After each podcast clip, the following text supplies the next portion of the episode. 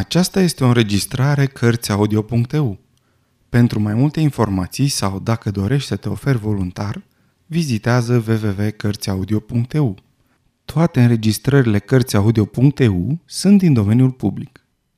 Jules Verne O călătorie spre centrul pământului Capitolul 1 În ziua de 24 mai 1843, într-o duminică, Unchiul meu, profesorul Lidenbrook, se întoarse mai repede acasă în căsuța sa, de la numărul 19, pe Koningstrasse, una dintre primele străzi din cartierul vechi din Hamburg.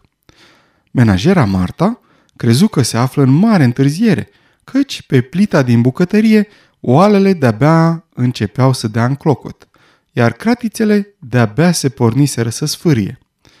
Bravo, îmi zise în sinea mea, dacă îi este cumva foame, unchiul meu, care este cel mai nerăbdător om din lume, va răgni ca din gură de șarpe.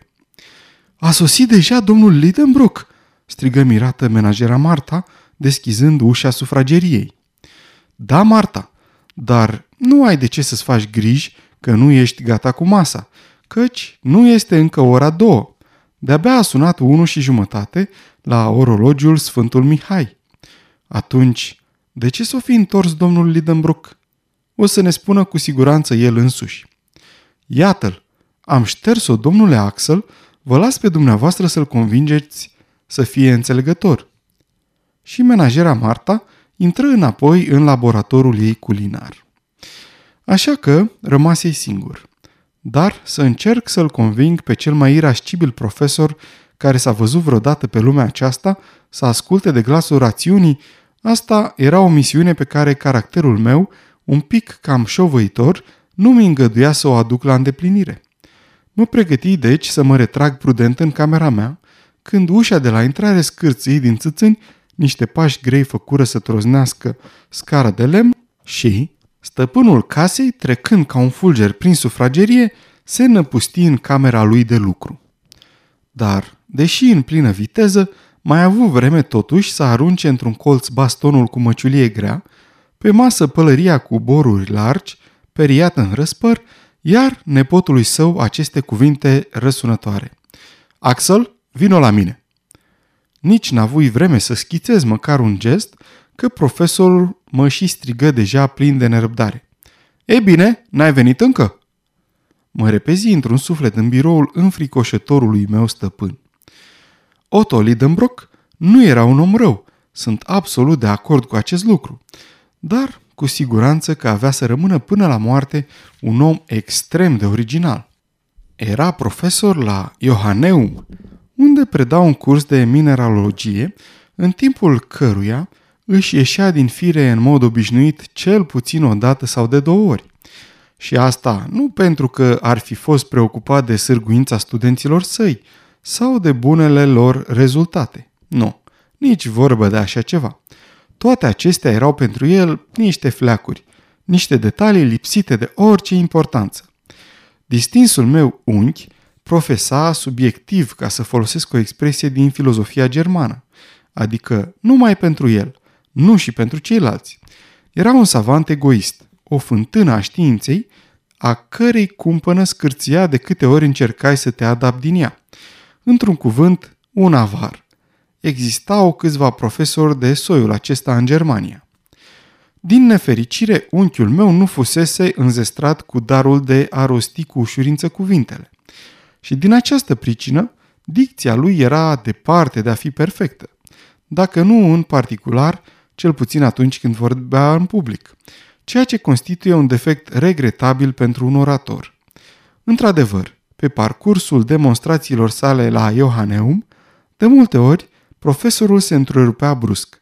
Se lupta din greu cu un cuvânt recalcitrant ce se încăpățâna să nu îi se strecoare printre buze.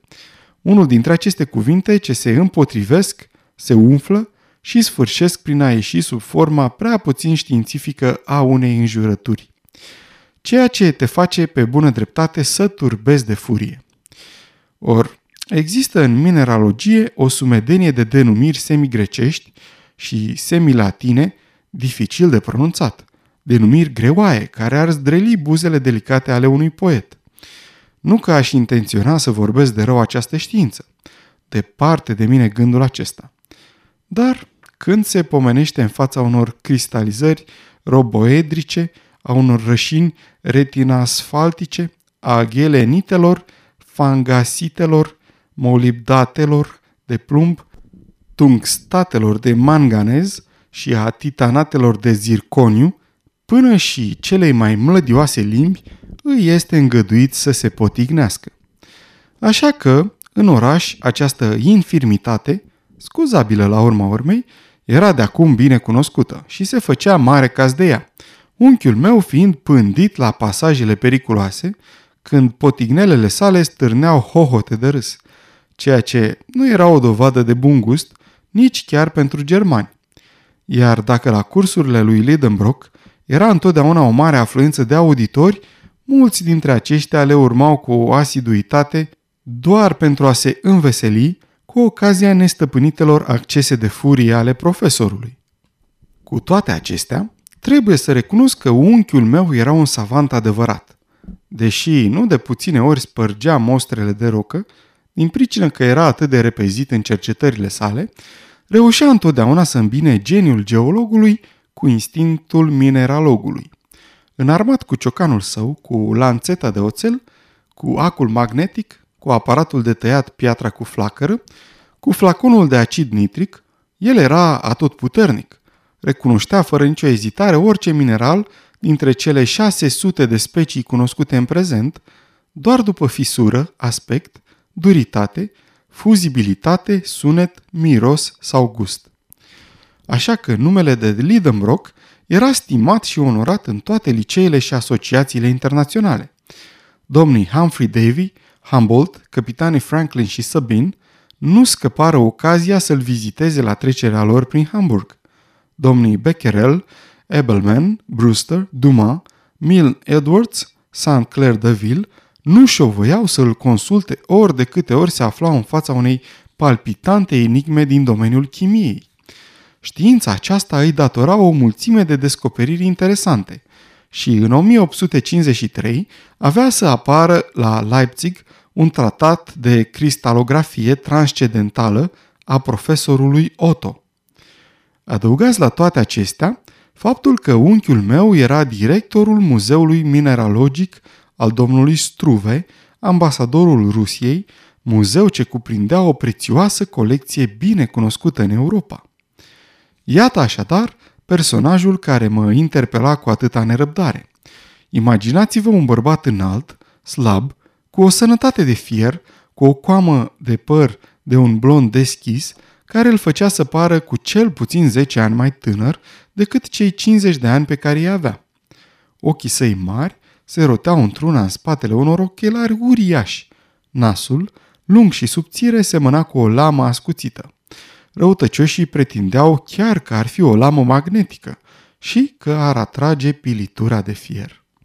Pură calomnie nu atrăgea decât tutunul și, ca să spunem adevărul până la capăt, chiar din belșug.